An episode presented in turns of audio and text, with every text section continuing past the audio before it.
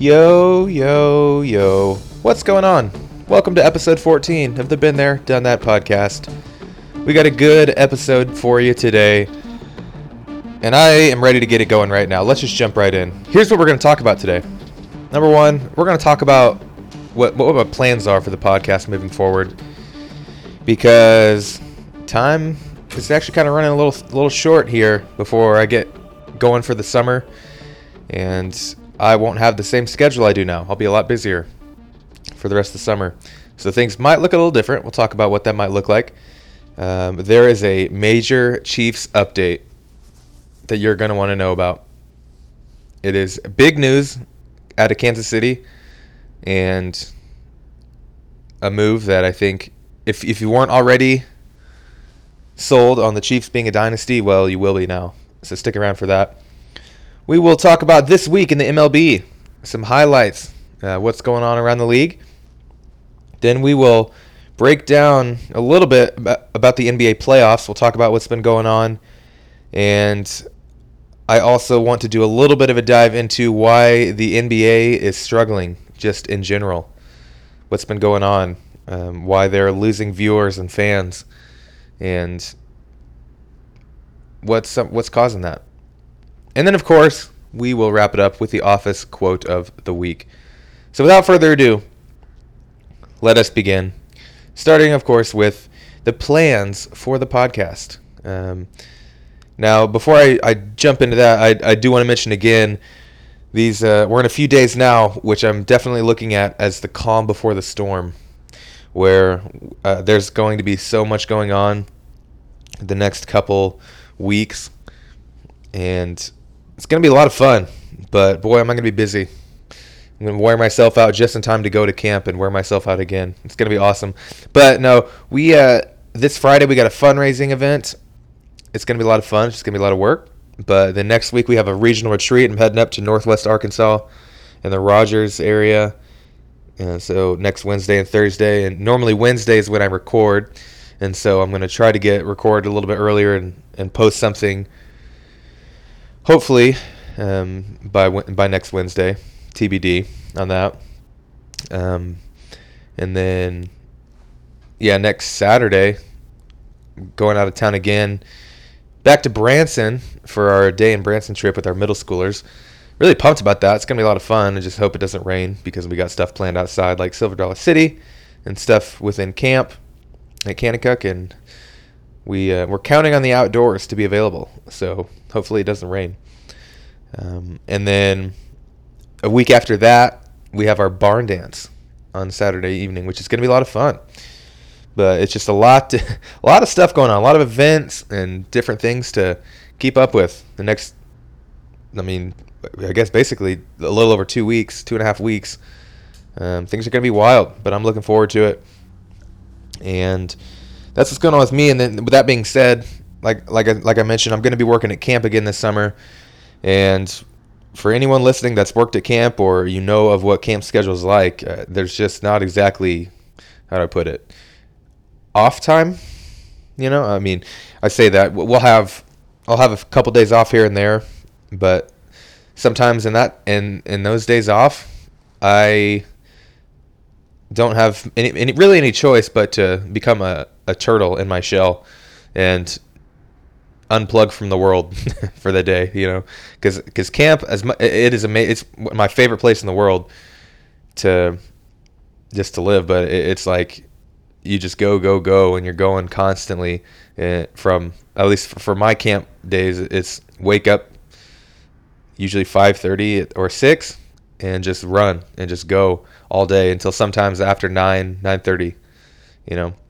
So very full days which I love. I love them I really do but it is exhausting. So I'll have a few off days in the summer, and I don't know what those are going to look like yet. I may try to give some some content here and there throughout. Um, I don't expect, however, there to be weekly uploads throughout the summer, unfortunately. Um, but that's just part of the deal, and so hopefully I'll get. I'll be able to get some stuff posted, um, some content out if any big big news comes out. Um, but summer will be a little bit slower in terms of content being released, so um, you can look forward to once summer's done. Back in, in kind of mid August, mid late August is when we'll probably start to get get things rolling again. Um, but just to put it on your radar, put it on your horizon of of what to expect here in the near future because mid early May is probably when, when that is going to get going. Once I get going with staff training, it's going to be all gas, no brakes until August. So I'm looking forward to it. And of course, if you ever have questions, you, you can hit me up anytime, you know, and we can talk about what's going on. I'm a I'm an open book when it comes to talking about sports. I'm happy to to dialogue about what the Chiefs are doing, what's going on in MLB, NBA, any of these any any sports that that interests you. I'm happy to talk about it. But all that being said, that that's kind of what's on the horizon for the podcast, and so like I said, things are going to slow down a little bit come May, but it's going to be all right. We're gonna we're gonna get through it together, right? So those are the plans. Now, I know you've probably been waiting since my intro, and I mentioned that the Chiefs basically just locked up their dynasty on if there were any questions beforehand on whether or not they were a dynasty or if they were going to cont- continue to be a dynasty. The questions have been answered. They've added the key piece to the puzzle that I believe will carry them into being the next great dynasty in the NFL. Because the Chiefs have signed backup quarterback Blaine Gabbert to a new ex- to a deal. All right, formerly the the backup of Tom Brady, and more importantly, former Missouri Tiger, um, a, a, stud drafted, I believe, in 2011. So he's just a, he's a seasoned veteran. All right, he's been around the block. He's got a Super Bowl ring with the Buccaneers a few years ago. I mean, if you ask me, I mean he was he was a quarterback on the team that beat the Chiefs. That that's just the facts. That's just those are the facts. He was a quarterback on the Tampa Bay Buccaneers roster that pummeled the Chiefs in the Super Bowl a couple years ago. Right? There's no way around it. That's just the. That's that's the facts of what happened. Okay. So we're the Chiefs have added that to the quarterback room. All right filling the role of Chad Henne, where the reality is he, he's probably he's been through just as much as Henne. He's played pretty close to the similar, you know, the same amount that Chad Henne had played throughout his career. Um, a guy who, who knows what it means to be a backup. That he's been doing this for years, pack, backing up that one guy who was in Tampa Bay for a while and played for the Patriots way before that. I'm blanking on his name. Number 12. You may know who I'm talking about. But he backed up that guy for a while. I'm sure he learned a lot of good lessons from TB12. Uh, I'm sure he's got a lot of wisdom and experience eh, from that, you know. And I can only imagine, you know, moving from Tom Brady to Patrick Mahomes, of like not a not a, a bad horse to hitch the the wagon to, right? To be like, man, I. Uh, so Blaine Gabbert seems to know what he's doing, and, and picked a great spot to come get another ring.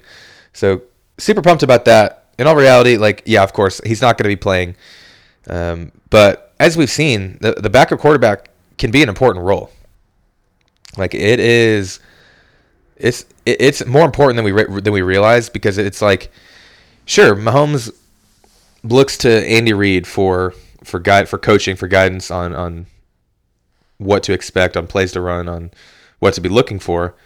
But the backup quarterback is also kind of another set of eyes, almost another offensive coordinator in a sense of of some of someone who's in that position and not looking at it just from a coach, but but most more most likely also looking at it from you know perspective of if I were in the game, what would I be looking for, and and so the they're going to be on a similar mindset of what the coaches are, but there's also a different perspective that the backup quarterback brings.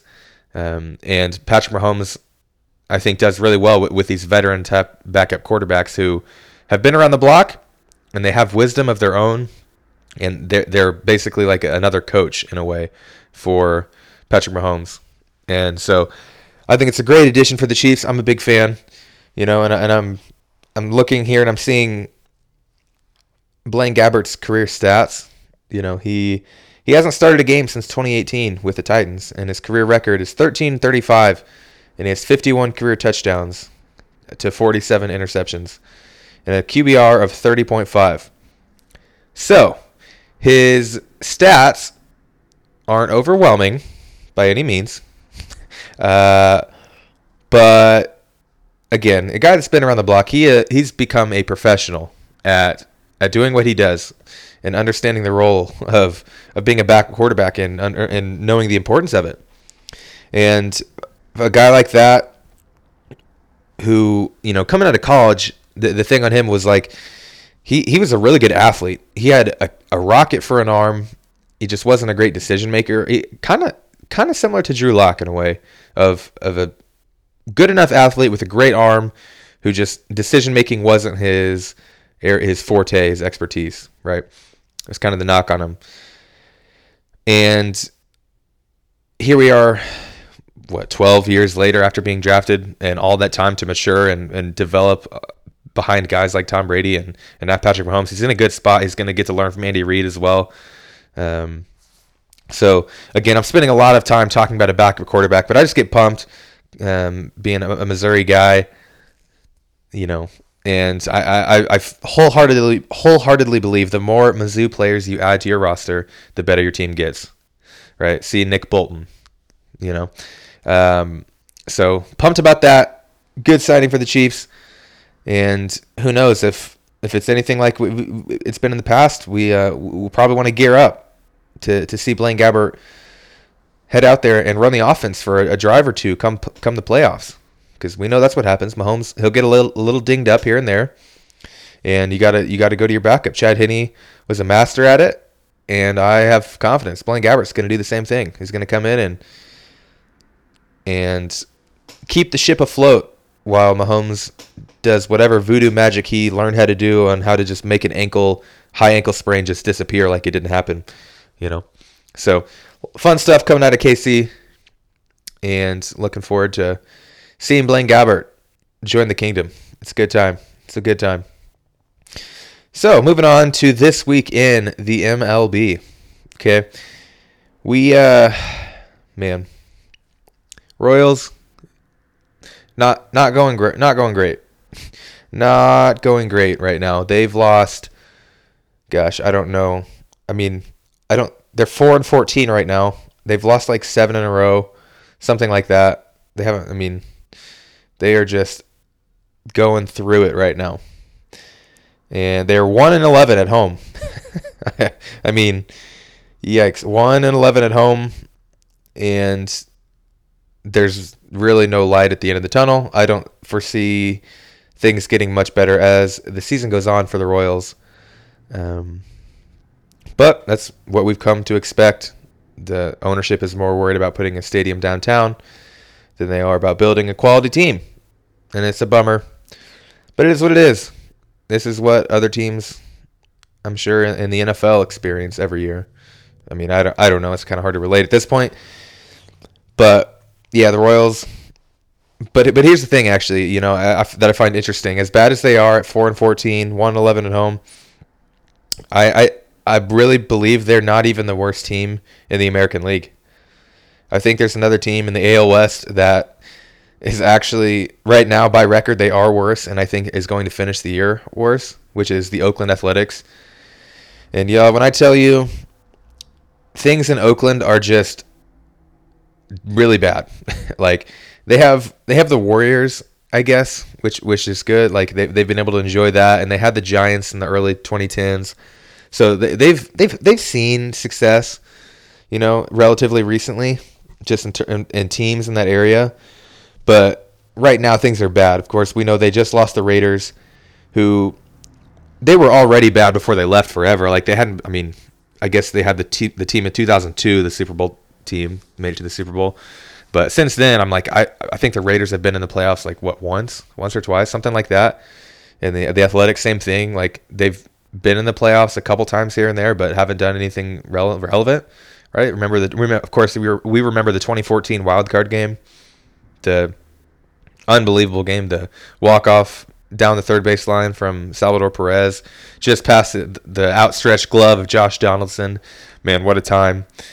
But as for Oakland, man, they so they're three and 15. They're the only team with a worse record right now than the Royals, and I, I saw something yesterday that I think is kind of hilarious. That I mean, their attendance this season has been just atrocious. Like fans are not coming to the game, and I, saw something that was I, I like it's just a rumor. I don't know if it's it's really true or not. You don't know. You can believe everything you see on the internet, but the the Athletics are there. There's word that they may be planning a reverse boycott and meaning like the fans are planning on actually going to the game and selling out the stadium just to prove to the ownership that it's not their fault that the team is bad. Like, can you believe that?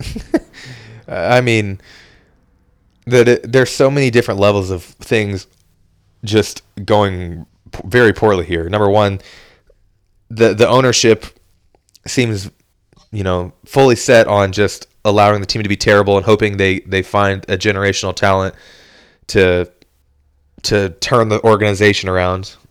You know, which as we've seen with the Angels, that doesn't really. You can have all the generational talent you want on one team. That doesn't really translate to winning, right? Mike Trout, Shohei Ohtani on the same team, yet they still don't make the playoffs. Uh, and so I'm not. Again, I don't know what's going on in Oakland with that ownership, but but uh, from what I hear from fans and what I've seen on on the internet uh, of fans talking of, of like the ownership feels like the team doesn't do as well because the fans don't show up to support the team.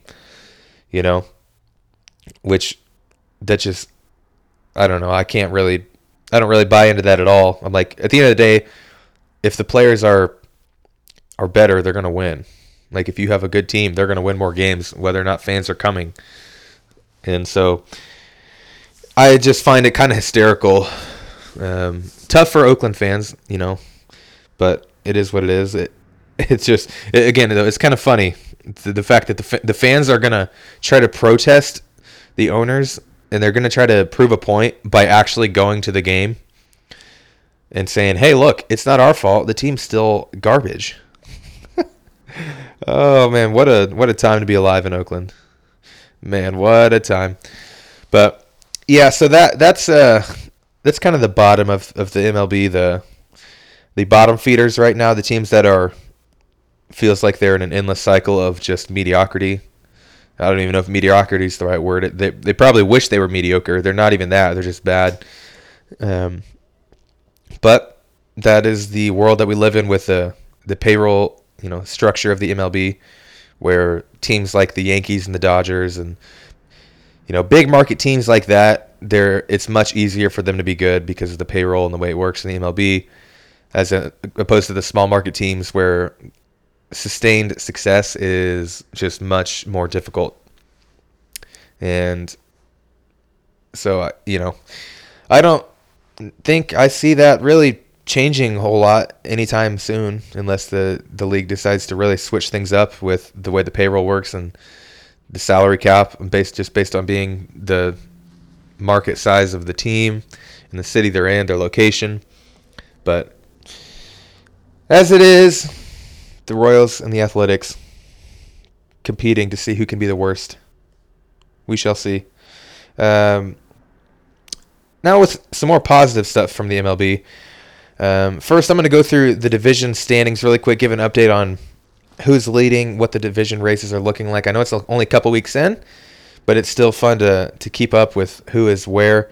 So in the AL East, you've got the Rays. Obviously, remember we talked about them last week. They were they started undefeated. They have since lost, but they are leading the American League East, um, which right now looks like the best division in baseball. Okay, the Rays are 15 and three in first place, but the the Red Sox are at, are at 500. They're they're nine and nine. Right, they're only six games back in last place. Like that that's the worst team in the division right now is at 500. Um, and then you flip that on, you know, you flip that over and you have the AL Central where the, the team in first place is 10 and 7 and the team in second place is 500. And then you, you, you scroll to the bottom and you got the Royals at 4 and 14. So the Central might be the worst division in baseball. And we'll see about that. But the Twins are in first place there. Uh, looking at the AL West, right now the Rangers are in first at 11 and 6. I don't necessarily expect that to to stick to stay forever because they I mean two of their their series have been against the Royals somehow and so of course they're just getting free wins handed to them. So you know, good for them to to capitalize on the the opportunity that they have to get out to an early lead by playing a team like the Royals. Um, but yeah, Rangers are in first, and of course the A's are in last place at three and fifteen. Over in the National League, the Atlanta Braves are another team benef- that have benefited from playing the Royals. Are they're fourteen and four, and just stomped the Royals a couple times earlier this week or over the weekend, and they are looking very good right now. Uh, won eight in a row, in fact, and yeah, so the Braves are 14 and 4. Mets are 11 and 7, not far behind. Miami also looks decent, 10 and 8. And then Washington and Philadelphia at the bottom. Washington 5 and 12, another team could be in competition for the worst team in baseball, especially in that division with a lot of a lot of tough teams that they're going to be playing a lot. Uh, the NL Central right now, the Brewers are, are out to a great start, um, 13 and 5. You know, doing really well. Cubs are also looking good at 10 and 6 so far. Pirates and then Reds and Cardinals down at 7 and 10 and 7 11 respectively. Um, I'll be honest, as a Royals fan, as a Kansas City native, it is kind of nice to see the Cardinals at the bottom of the division. You know, it's a little bit like as a Missouri fan, I'm just always going to root against Kansas. It's kind of the same thing as a as a Royals fan. I'm always going to root against the Cardinals. That's just that's just how this is how it is. It's just what it is. It's just how it works for me. And so I, don't know if I expect that to last. They just have too much talent on their team. I don't expect them to stay in last place, but they are there right now, and I will enjoy it while I can. Um, and then out west, I think maybe the biggest surprise in the MLB so far is Arizona in first place in, in that division with a couple of really big, uh, you know, loaded rosters like the Dodgers and the Padres. Um, who are in second, third place respectively, and then the Giants and the Rockies, who are both off to pretty rough starts. Um, at five and eleven and five and thirteen. But like I said, the Arizona Diamondbacks at eleven and seven, um, maybe the most surprising start of any MLB team this season at eleven and seven. So that is a quick little overview of what the standings look like right now. Um, and tune in next week to see what's changed um, with the standings. But one other thing in the MLB I wanted to mention, or a, a couple other things I should say, is I kind of want to start pointing out a, a, few highlights of in terms of players who had big games, right? I can't exactly do web gems given this isn't a video podcast. You know, it's not. There's nothing visual. It's, just it's all audio. So it, it kind of be pointless to to talk about web gems or some of the best defensive plays of the week. Um, and maybe sometime in the future we'll move to a video podcast. Who knows? But for for right now, you know, it doesn't really make sense to do that. And so I think here I want to this is the, this is my plan moving forward in terms of pointing out some of the in, some highlights of individual performances throughout the week. As you all know, I I'm a big video game guy, and especially sports video games. And so MLB The Show is a video game that I'm really into right now. And one thing I love about MLB The Show is they they update the game daily with player attributes based on the the matchups they have that day. Right? So for example, if Jacob DeGrom, Texas Rangers pitcher, if he were playing against the Royals and let's say I, this is not true, but let's just assume for the example that if Bobby Witt Jr.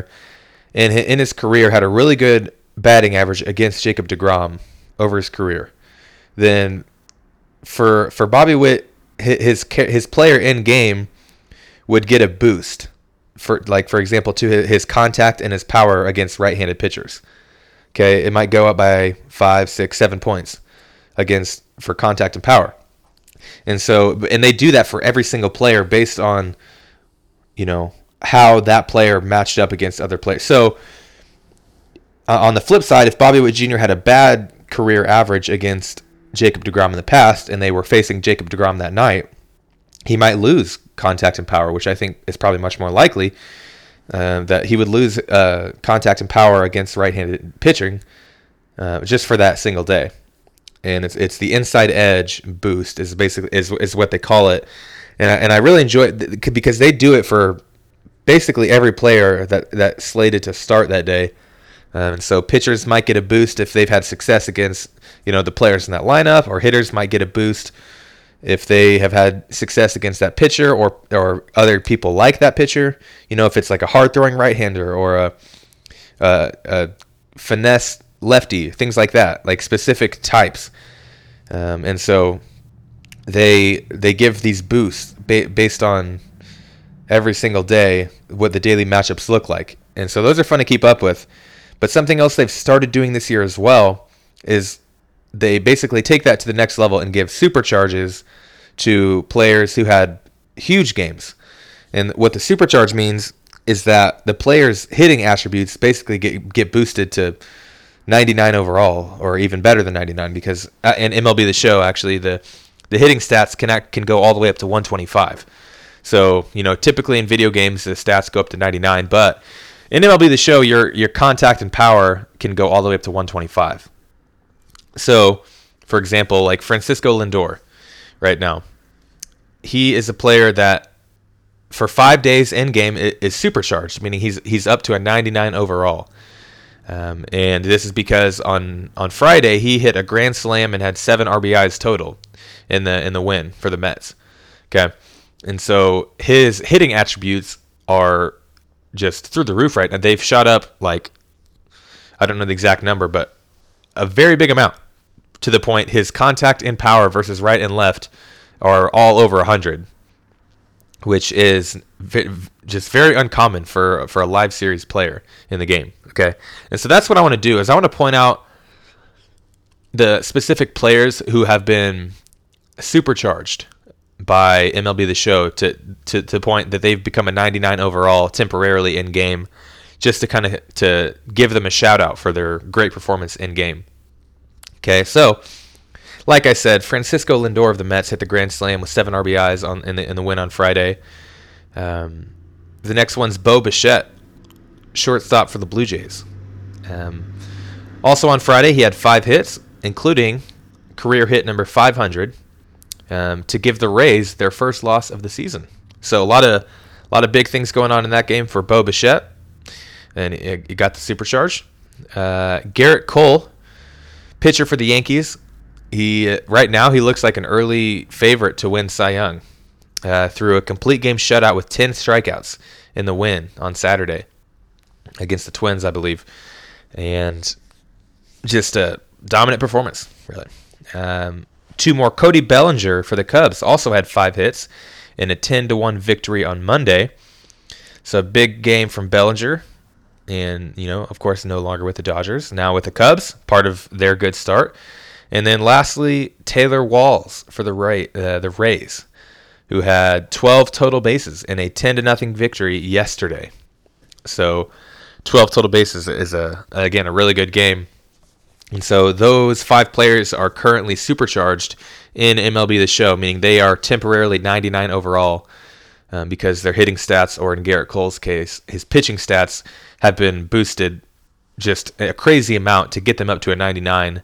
Um, you know, so we can use those players and celebrate their big performances. So that's something I want to do each week. Is I'm going to point out the specific players that MLB The Show has supercharged um, just to kind of shout out some of the the best performances of the week in in our this week in the MLB segment of the podcast. And that does indeed wrap up this week in the MLB. And with that being said, we've talked about the NFL, we've talked about the MLB, and for the other relevant sport in America, um, the NBA. Hope I didn't step on any toes there let me back up for a second. I really do enjoy soccer. Okay. I know it's not the biggest sport in America right now, but the World Cup is a lot of fun. And sporting KC games are also a lot of fun. You know, like MLS games. Um, I know the level of action is not quite what it is in you know the English Premier League or the La Liga, anything like that. But I do believe soccer is growing in America, and hopefully by the World Cup in 2026, which, by the way, Kansas City, a host city of that, a lot of fun. And I'm hoping by, by 2026, the that soccer has continued to grow and will be among the three major sports in America basketball, baseball, and football. Because if you ask me, those are the other major sports. And I purposely did not include hockey, which is not a major sport. And I'll die on that hill because there's no ball. If there's no ball, it's not a sport. Period. Anyway, moving on to the NBA. A quick little note on the playoffs. I've really been enjoying them so far. Like that's typically how it goes for me. I won't watch a whole lot during the regular season for a lot of reasons, which I'm to j- dive into here in a little bit. But the playoffs, however, have been a lot of fun. And number one, the Kings and Warriors have been a very fun series so far.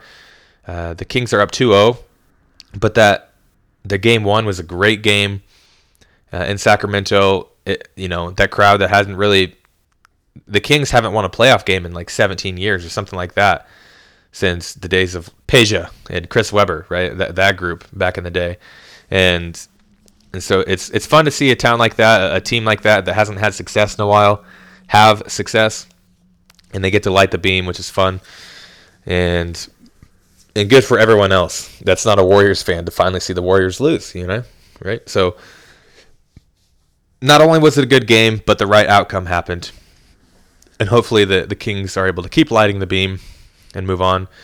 Um, other things going on. The Giannis hurt his back. I believe it was his back in game one, and so he's unlike or he's not I think he's questionable right now.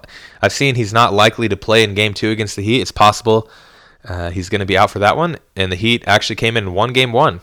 And that with that, you know, if the Heat come in and win game two in Milwaukee and they go up to they, they go back to Miami with the 2-0 lead, I think we could be, you know, we could be in a spot where the the Bucks are in real danger of, of losing round one, which would be a big bummer for them as the one seed for sure but that's it's very much on the table right now.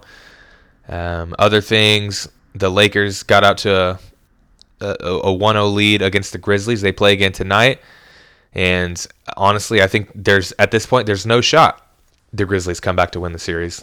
That the fact that the Lakers have already gone on the road, um, LeBron has lost, I believe, two playoff series in his career when he won Game One. All right, he, he's like something along the lines of 12 and 9. I'd have to go back and double check this. I heard this from Nick Wright earlier this week, but I think he's he's in his career he's something like 12 and 9 in the series when he loses game 1 and something like 27 and 2 when he wins game 1. Um, and so not good news for the Grizzlies because he is 1 and 0. I say he I mean the Lakers are 1 and 0 and the the role players are really starting to figure things out. And LeBron didn't even have to do all that much in game one. And they still won relatively easily. And so if LeBron turns into, you know, if he flips the switch into playoff Bron and AD keeps doing what he's doing, um, playing like a defensive player of the year type of player, along with, you know, Austin Reaves and Rui Hachimura turning into be great role role players. I mean, Lakers are, are scary, truly.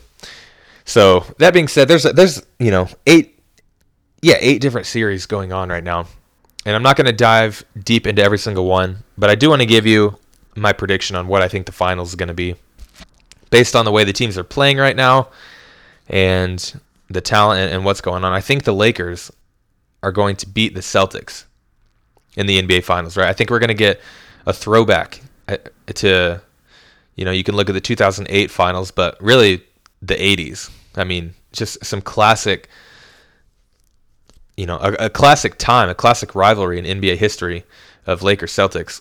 And, and there's actually, I believe, even some back in the 60s too, um, kind of where the rivalry first got going. But then it really hit it hit its stride in, in the 80s with, of course, Magic and Bird. And so I think we're going to get a repeat of that here this year, where the Celtics right now look really good. Uh, they're they're having easy, they're uh, kind of breezing through round one against the Hawks, who were just happy to be there. Um, where Giannis and the Bucks, right? Like I said, Giannis is not going to be 100% for a while. It looks like.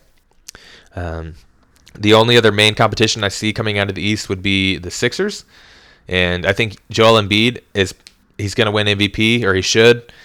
Um, and the, the the problem though is James Harden.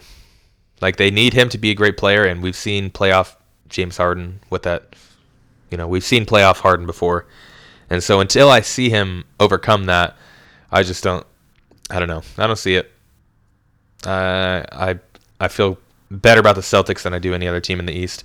Uh, and then again, in terms of the West, I think it I think it's shaping up to be a Lakers Suns Western Conference Finals, which could be a lot of fun. Um, and uh, you know LeBron versus Durant, and I think that right now the Suns are probably better at the top, but they don't have very much depth at all. It's going to be all up to Durant and, and Devin Booker to really to really carry the load. Um, I'm also going to throw Landry Shamet in there because for those of you who don't know, I played baseball together with Landry Shamet. We were on the on the same baseball team growing up, and so that's my guy. Um, Landry, if you're listening, you are a great option number three, great six man for the Suns, and I'm rooting for you. However, that being said, I still I don't know. It's hard for me to pick against LeBron, truly, uh, and AD and the way they're playing right now. And I'm kind of hoping that that's the series we see in the Western Conference Finals. Um, I mean, vintage LeBron versus versus KD matchup. How many more times are we going to get to see that before the players kind of, you know? I know LeBron's never going to get old and he's never going to age, but Durant is on the tail end of his prime, so it's only a matter of time before he starts to fall off.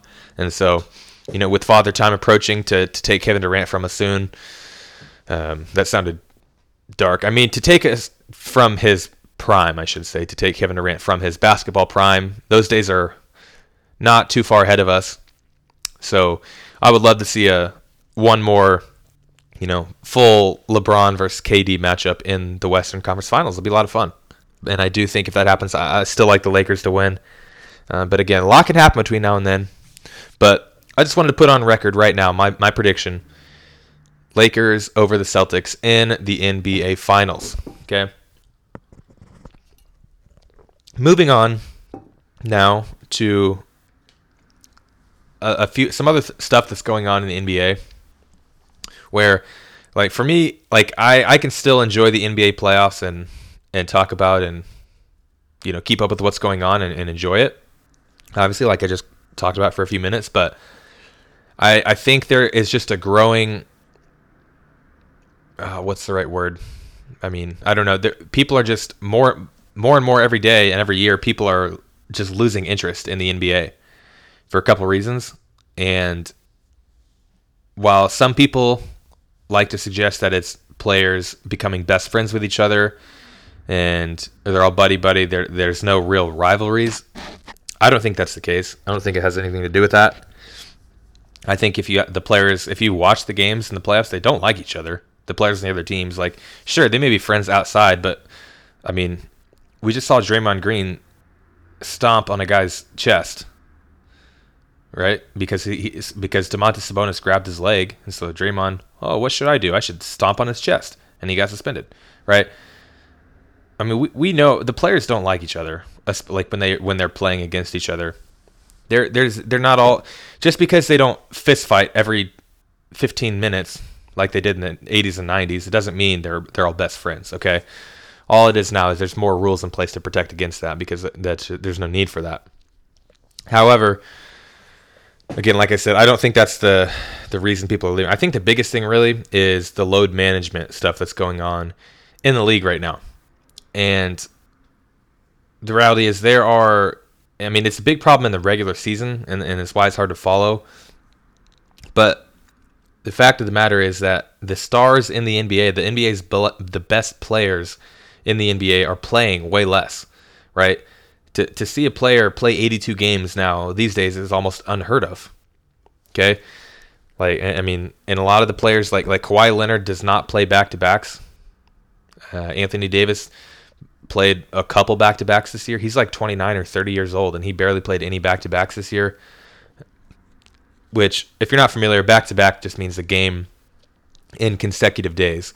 And so on that the second day of a back to back, you're typically more tired because you played a whole, a whole game the night before, which is just part of the the nature of, or part of part of your job when you play the NBA, right? Is to play the games like that. You know, it's a full time job. It's a full time commitment. Um, that that is not easy on your body. Sure, I understand that, but why don't we take a step back and look at what these players are making? Look at their contracts I mean, the even role players are making 10, 15 million dollars a year, right?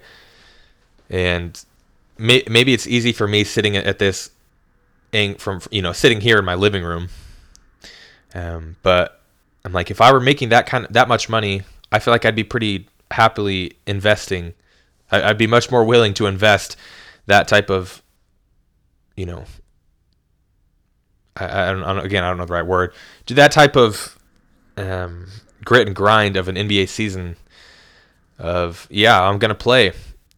I'm gonna go. I'm gonna go play this game for a couple hours every night.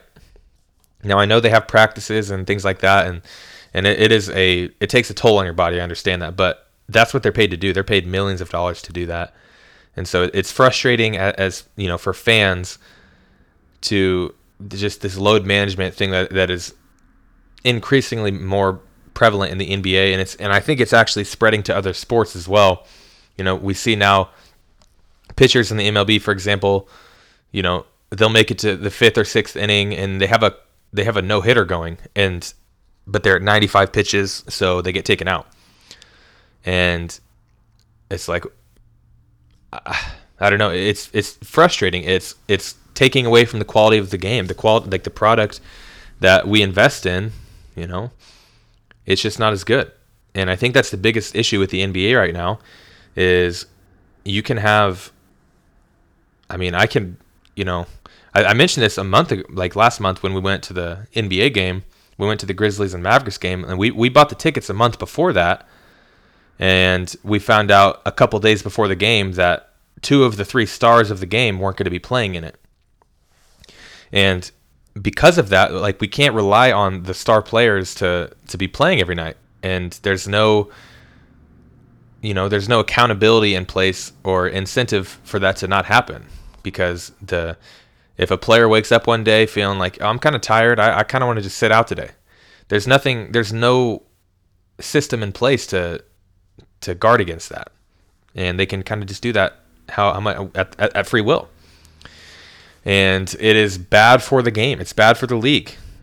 And at, at this rate, I mean, the way it's going right now, it it's only going to get worse because the the the just the analytics and everything going on in the game that the team doctors are, are also part of it, and they're going to decide, hey, you're better off taking a couple extra losses throughout the year just to make sure your star players are a little bit more well rested for the playoffs. And I get that's what it's all about. It's about the playoffs. Um, but at the end of the day, it's also a business, and it's an entertainment business, and the fans are displeased because of some of the things that are going on, myself included. When it's like, man, I, I bought tickets, spent $150 on tickets and parking a month in advance because I want to see these these guys play. Yet they're they've decided, to, you know, three hours before the game that they're going to rest. You know, and that is just way too common of a thing, and it is not good for the league. So I don't know what the NBA needs to do, whether that is take games away, like maybe shorten the the length of the regular season, so there there are less games and the games matter more um, or maybe just a penalty if they if they deem that the player is not actually injured. Okay, and I, I don't know, but I, I, think of this example that of something that went on a couple weeks ago. It may have just been last week actually, where Zion Williamson, right, this transcendent talent out of Duke, is the star player for the Pelicans, who are in the play-in game, and now Zion has not played since like the first week of January. Like he has not played in months. Um, so he's been off for a while with a, a legitimate injury, but this week before the game started, he he was talking to the media and said he, he feels physically fine now. He said basically he, he's physically ready to play right now. But he mentioned he basically went on to say like I'm not mentally right and, and able to play. And on one hand, I'm like, uh, of course, I, it's important that the players you know, mental health is a very real thing, obviously, and we want the players to be in a, a good place. Um, and so it's not I'm never it's never going to be my place to sit here and be like, you just need to get over it. Like that's not what I'm that's not what I'm saying. Um, but on the other side of looking at like, man, he he came out and said, I'm in a I'm in a physically good place to play right now, and we're in a play-in game. It's a win or go home game tonight, and he and and he's even in pregame warmups in lines doing like 360 windmill dunks. Like he looks physically fine. Yet he's talking about he's like not in a good mental place to play. On one hand, you can look at that and say if he's physically able to play in a in a, a do or die game, a game that you have to win or your season's done, he should be playing. And I, I understand that argument. Um, but I think the reality is there's a bigger a bigger issue going on is like why is Zion Williamson like um what what is what's going on with him? Why is he mentally not in a good place? Like of all the resources the NBA has um, at their disposal to be able to offer that, you know, why is why is he in such a bad place that he's not even able to suit up for one game in a, a do or die scenario type of game? And it's it's not just a one-off thing with Zion. If you look, if you go back and look at a lot of the recent number one overall picks, they've a lot of them have gone through mental things like this. Like Ben Simmons went through a big mental um, mental health thing for a while of of under the pressure of people just grilling him because he couldn't shoot. Kind of the same thing with Markelle Fultz back in I think he was 2016 first overall, but something around something around those lines. Kind of the same thing. He, he just did not have a great jump shot and, and was getting grilled for uh, and under the pressure of being a number one overall pick. And and you kind of start to see a pattern here of these number one overall picks who are kind of cracking under the pressure. Not to say it's their fault, but they, there's so much pressure on them from the NBA and from the world, from media, from fans to perform and, and be the savior to that, that team's organization. And it, it's it's a lot. Even though they're making, you know, millions of dollars, they've got all these uh, these sponsorship deals. It's they're still missing something. It feels like it's like they're they they get to the NBA, they've worked their whole life for it, and they get there, and it's like they are mentally unhappy, even though they have everything they've ever worked for, right? And so, I don't know what the answer is for the NBA, but I I mean I'm, I'm hoping they're able to, you know, piece together and, and recognize the pattern of what's going on and say, hey, these players are are struggling with mental health, and and we have this budding superstar in Zion Williamson who opted not to play because he's not mentally right in, in a win or go home scenario. You know, it's not like a, a game in December that is kind of meaningless. It's a, it was it's the playoffs. It's win or go home. And he decided not to play because of where he's at mentally. And so again, I don't know what the answer is, but you know, I, I not a not a great spot for the NBA. Um, and I think just the big picture too of of the load management. Like, man, what is it? Is it really all like? Are the players actually? You know, are they are they healthy? Are they not? Are they, like is is it mental? Are they physically? Is it their body? Is it the team doctor telling them? Is it the analytics, the GM, or is it the coach? I don't know. But I hope they can figure something out because it at this pace, at this rate, it is going to continue to hurt the NBA, truly. And then, because the reality is, the, the, stars are playing way less, um, but they're they're still hurt just as much. It feels it kind of feels that way because you know you have these star players that are sitting out, you know, participating in load management, yet they still go in, they, like they still go in and get hurt anyway, you know. So I don't know it, it's a bummer. Um, but hopefully they, they can figure something out, and hopefully the the playoffs continue to stay entertaining. Because like I said, I've really enjoyed the, the the playoffs so far. They've been good, and they've been fun. And it is fun to you know in these games you, you know like the players that are healthy they're going to be playing, um, and they're going to be giving their all because you know like like we've been saying it's do or die it's win or go home so that being said moving on to the office quote of the week. The segment many of you come here for, the only segment you hear, you're here for. And the quote this week comes from Michael while we're on the topic of basketball. And he says, Who am I? Am I Michael Scott? I don't know. I might just be a basketball machine. Right? And I, and I, and I felt that.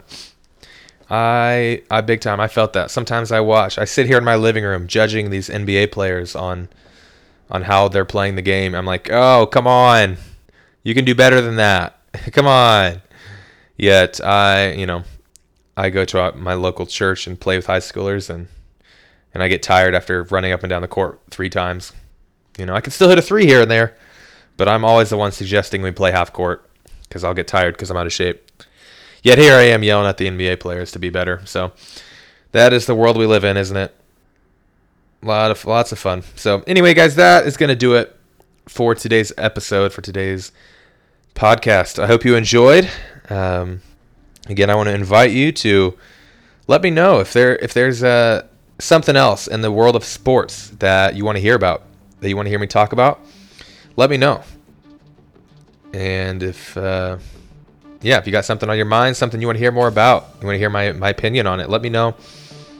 Because um, I would love to, you know, man of the people. I want you to hear what you want to hear about, right? I want to bring you the best content I can. So that's going to do it for today. I hope you've enjoyed, and we'll see you next time. Go Chiefs.